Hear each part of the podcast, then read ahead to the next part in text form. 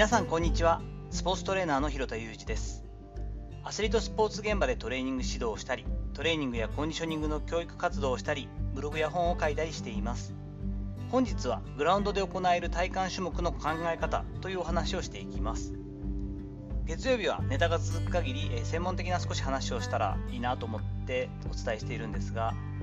以前ですねグラウンドにて行うトレーニングで立位のまま立ったままですね。体幹にしっかりと刺激が入れられるようなプログラムってないですか？というような質問をいただきました、まあ、今回はですね珍しいんですがちょっと言葉だけで説明するのは難しいんですけれども具体的なトレーニング種目のアイデアを紹介しようかなと思っています。グラウンドに持ち込める道具を何か使っていいそういう条件があるのであれば環境があるのであれば弱めのチューブを用いるものが考えられたりします。私がよく使うものはウォーミングアップなんかの最後の方に入れるんですがチューブであるトランクツイストという種目ですね。これは片側は固定したところにチューブを縛ります、まあ、あの金網だったりとかですね柱だったりにこう結んでおくと。そこに向かって、え立ってですね。もう一方の片方の方で両腕をまっすぐに伸ばした状態で少しこうチューブの張りが出た状態で、え向かって立ちます。そこから、え股関節をメインとした動きですね。股関節手動の動きで下半身の力を連動させながら水平方向横方向にひねるっていうことですね。要するに手を前に伸ばしたまま円盤投げのくるくる回るときのあの姿勢のようにですねぐっとそのまま自分が体を上半身をメインとしてこう股関節からねじっていくという感じです。バリエーションとしてはパートナー同士でこう柱に結びつけないでですねパートナー同士で向かい合うパターンもあります。でお互いがえ同じ方向に向かってですね両手を伸ばした状態で少し適度にチューブが張った状態を作りますよね。向かい合ってます。で相手も自分もせーのって感じで右一緒に右にこうグッとひねる。で戻す。左戻す。右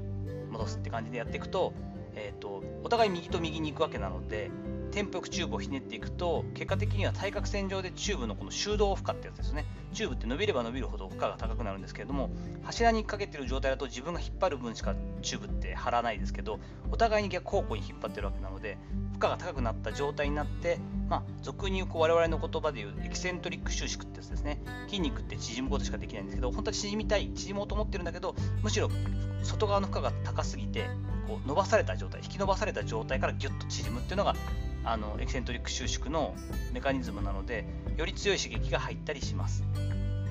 同じようにチューブを使ったものでいうと名前としてはちょっとややこしいですがリバースダイアゴナルチョップというのがありますね。リバースが逆サイド。ダイアゴナルチョップって対角線のチョップなので、まあ、普通のチョップって斜め上から下に行きますけどリバースダイアゴナルチョップってことは下から斜め下から斜めじゃ逆方向の斜め上に行く形ですよね。片側は、え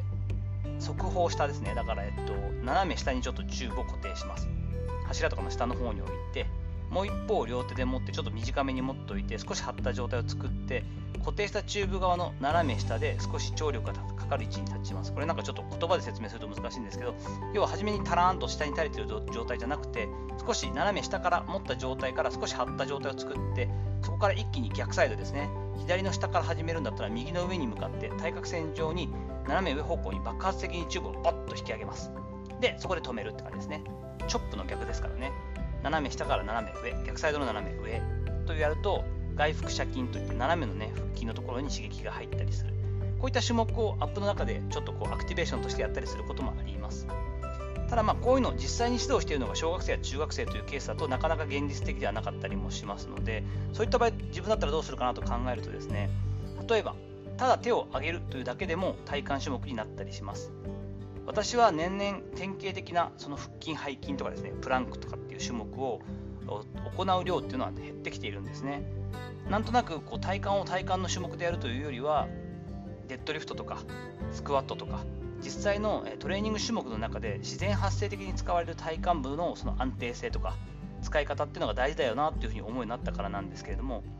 ジュニアスポーツにおいては立位で立った状態で体幹部を鍛えたいとなると実際の動きに対する安定性を高めることが目的とするイメージには近いはずだと思います、まあ、要するにグラグラしないように動いている時にちゃんとお腹のところに力が入って使えるようにしてほしいっていう感じだと思うのでそうだとするとカチッと両腕を真上に上げた状態で例えば徐々にスピードを上げていく加速走ですね。普通だったら手横に振りますよね。あの下に下げた状態で肘を曲げて加速走の時は腕が下がってるんですけどそれをもうオーバーヘッドポジションですね。ぐーっと肘も伸ばして上げ切ったポジションで走る。加速走。単純にこれだけでも結構お腹に力が入ったりします。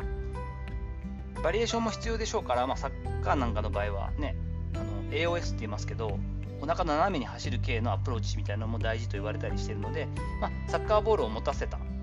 方だけ片手だけを腕を上げさせて逆サイドはしっかり腕を振らせるという形のランジ動作をアップに入れたりとかですね。ボールを斜め上方で両手を伸ばして持った状態をこうキープさせてまっすぐのジョグっていうんですかね。うんとちょっと揺れるんで上で揺れるんですけどこ